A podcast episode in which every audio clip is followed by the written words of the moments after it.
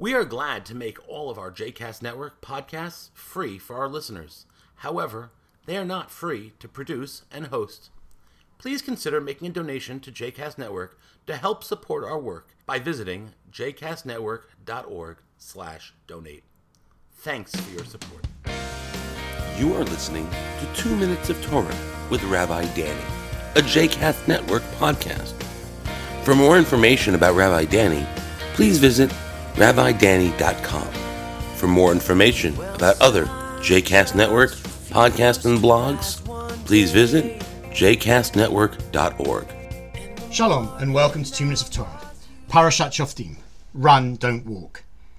I am known as someone in both my family and at the synagogue where I work who runs around everywhere.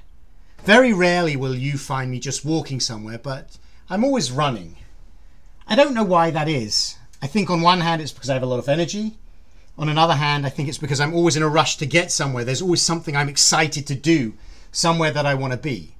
And so I'm very aware of that idea of running for something rather than walking towards it. In this week's Torah portion of Shoftim, we are told about the judicial system and the legal system that one should have in the Israelite society. It begins, You shall appoint magistrates and officials for your tribes in all the settlements that Adonai your God is giving you, and they shall govern the people with due justice.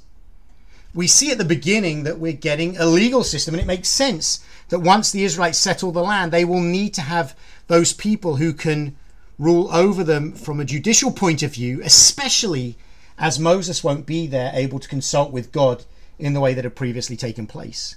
And then the text specifies you shall not judge unfairly. You shall show no partiality. You shall take no bribes, for bribes blind the eyes of the discerning and upset the plea of the just.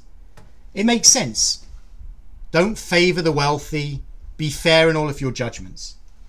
And then the line that I love Tzedek, Tzedek, Tirdof.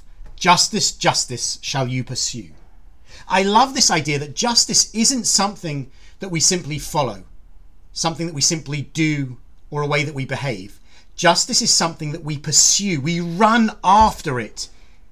It's that important. And I think that's the statement being made here. The repetition of the word justice, justice, and then the idea that it's something you tirdof, you pursue. It's an aspirational thing that we're always running towards. I do think that there might be a sense as we pursue justice that we're running after something that we know is difficult to get. We know it's going to be hard to get there to attain the justice that we're seeking, but that's still the obligation that we have. And the reason why we do this? On the one hand, we know it's because it's the right thing to do, because we know the importance of justice that we can't let it just be. We have to constantly pursue it to ensure it and to defend it. But Moses adds, You pursue it that you may thrive and occupy the land that Adonai your God is giving you. I don't think it's a cause and effect thing in the way that we think of the promise for what we do. I think it's a consequence. When you pursue justice in the way that's being described, then you thrive in the land that you're living. And that's the challenge that was set before us as we entered the land of Israel and it's the challenge before all of us, wherever we find ourselves. Justice, justice. We need to pursue it. Shabbat Shalom.